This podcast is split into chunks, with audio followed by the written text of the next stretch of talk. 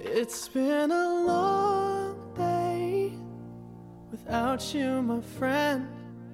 And I'll tell you all about it when I see you again. We've come a long Hello，大家好，这里是荔枝 FM 九六八零六三，我是主播满地葵花。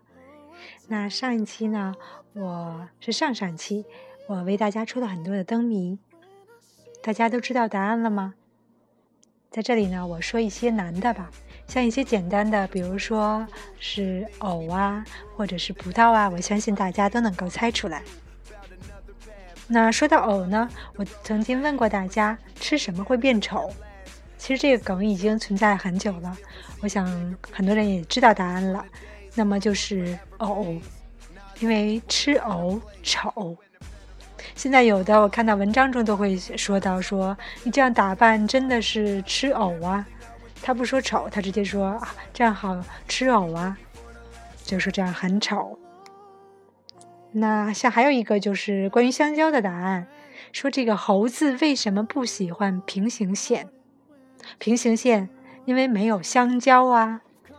对啊，就是香蕉。嗯，那我再说一下最后一个答案吧。最后的是一个连串的六道问题，不知道大家有没有猜出来？哦，说到这个之前，还要说一下，我一上来的时候问过大家，一个三点水，一个来去的来念什么？念来。那左边一个三点水，一个来去的去呢？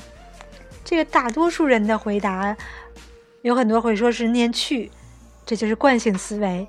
那还有一些人呢，或者就甚至就说啊不知道，其实呢是念法。惯性思维有的时候往往会使我们习惯性的去思考一些问题，但事实是不是这样的？那我们回来再说一下最后这道题的答案：飞机上有五十个砖头，掉了一个，还剩几个呢？其实并没有很难。这就是五十减一，五十个砖头掉了一个，还剩四十九个。接着又问：把大象放冰箱分几步？我相信很多人也知道是分三步：打开冰箱门，把大象放进去，关上冰箱门。那接下来这个第三题呢，就是把长颈鹿放冰箱需要几步呢？你们有没有又运用到惯性思维呢？这回不是三步了，是四步。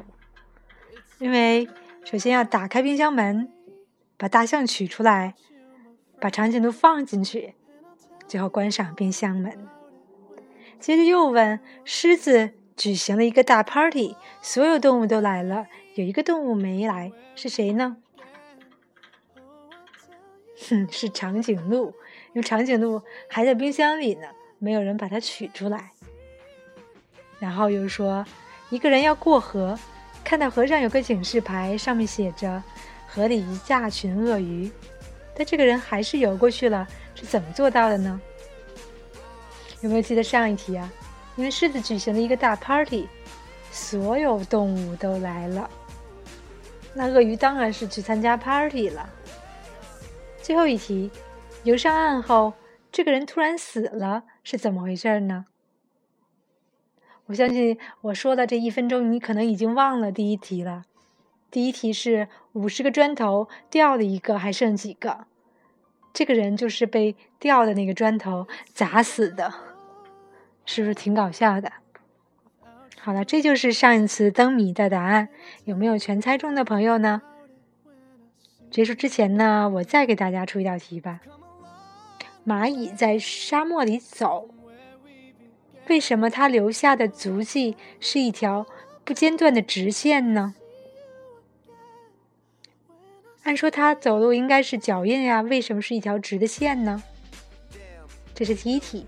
第二题是：小明要吃冰箱里的蛋糕，但是小明的爸爸还没有打开冰箱门门，就告诉小明说蛋糕坏了，上面全是蚂蚁。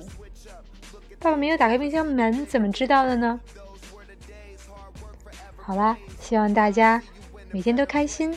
那我们下次再见，欢迎关注我们的微信公众平台“道家微撒 ”，D A O J I A V I S A。再见。